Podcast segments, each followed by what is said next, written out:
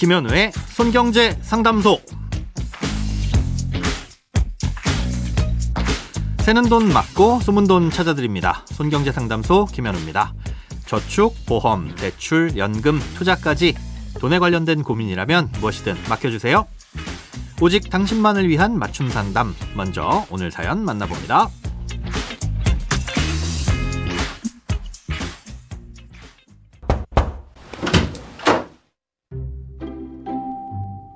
안녕하세요. 저희 부부는 코로나 이후 가정집 일일 도우미, 일용직 근로자로 열심히 투잡, 쓰리잡을 하며 신용카드 사용액으로 소득을 증빙하고 이 금융권에서 주택담보대출을 받아서 상환하고 있습니다.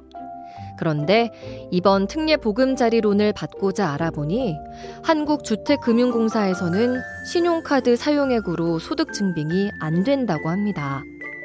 현실적으로 일용직 소득을 증빙하기도 어렵고 사실 건강보험은 아들의 피부양자라 직접 납부하지는 않아서 소득을 증빙하기가 어렵습니다.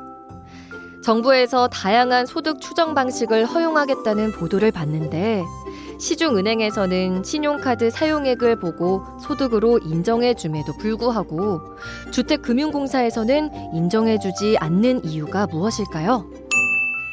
음, 소득이 있어야 대출이 가능한 건 당연하다고 보일 수도 있는데요. 아, 그런데 직장에서 월급을 받는 회사원이 아니면 소득을 증빙하기가 어려운 경우가 많습니다.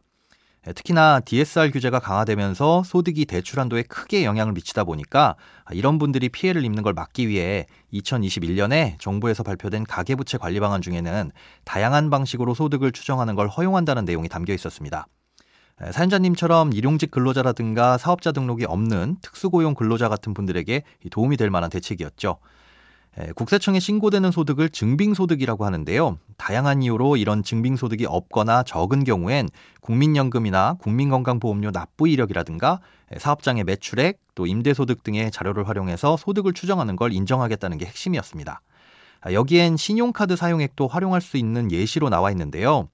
신용카드를 꾸준히 쓰고 연체 없이 잘 갚았다는 건 어디선가 그만큼의 소득이 있으니 이 역시도 참고할 수 있다는 의미입니다. 예, 하지만 이런 다양한 방식으로 소득을 추정하는 걸 허용한다는 것이지 무조건 인정해준다는 뜻은 아닙니다. 어, 사적 금융기관의 경우엔 대출을 해줬다가 돈을 못 돌려받을 여러 가지 경우를 고려해서 개인별로 다양한 금리를 적용합니다. 예, 고신용자에겐 상대적으로 낮은 금리로 대출을 해주고 저신용자에겐 높은 금리로 대출을 해주면서 위험을 관리하는 거죠. 예, 그럼에도 부실이 발생하면 그 금융회사의 손해로 남게 되는 거고요. 예, 하지만 정책 대출의 경우에는 좀 다릅니다. 예, 개인의 신용 위험과는 상관없이 정해진 자격 요건에만 부합한다면 누구에게든 동일한 금리를 적용해주고 있습니다. 똑같은 대출 상품이라면 개인의 신용도나 위험에 따라 금리를 다르게 적용할 수 없는 구조인 거죠. 게다가 여기서 부실이 발생하면 결국은 돌고 돌아 세금이 나가는 것과 마찬가지니 일반 금융회사들과 기준을 같이 하기는 어렵습니다. 실제로 과거 10여 년 전에는 이 주택금융공사에서도 신용카드 사용액을 근거로 소득을 추정해 준 적이 있었다고 합니다. 하지만 여러 가지 부작용도 나타나고 우려스러운 점도 있어서 현재는 운영을 안 하고 있는 건데요. 누군가 나쁜 마음을 먹고 소득을 조작하려면 얼마든지 가능하기 때문입니다.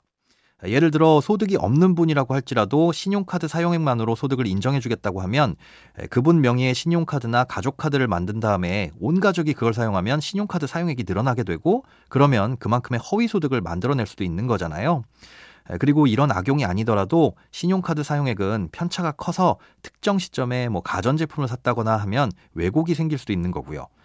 예, 그렇기 때문에 이번 특례 보금자리론 역시 신용카드 사용액을 통한 소득 증빙은 어렵고요. 예, 국민연금과 건강보험료 등을 통해 간접적으로 확인되는 방식으로만 추정소득을 인정해주고 있는 겁니다. 크고 작은 돈 걱정 혼자 끙끙 앓지 마시고 imbc.com 손경제상담소 홈페이지에 사연 남겨주세요. 검색창에 손경제상담소를 검색하시면 쉽게 들어오실 수 있습니다. 여러분의 통장이 활짝 오는 그날까지 1대1 맞춤 상담은 계속됩니다. 돈 모으는 습관 손경제 상담소 내일도 새는 돈 맞고 숨은 돈 찾아드릴게요.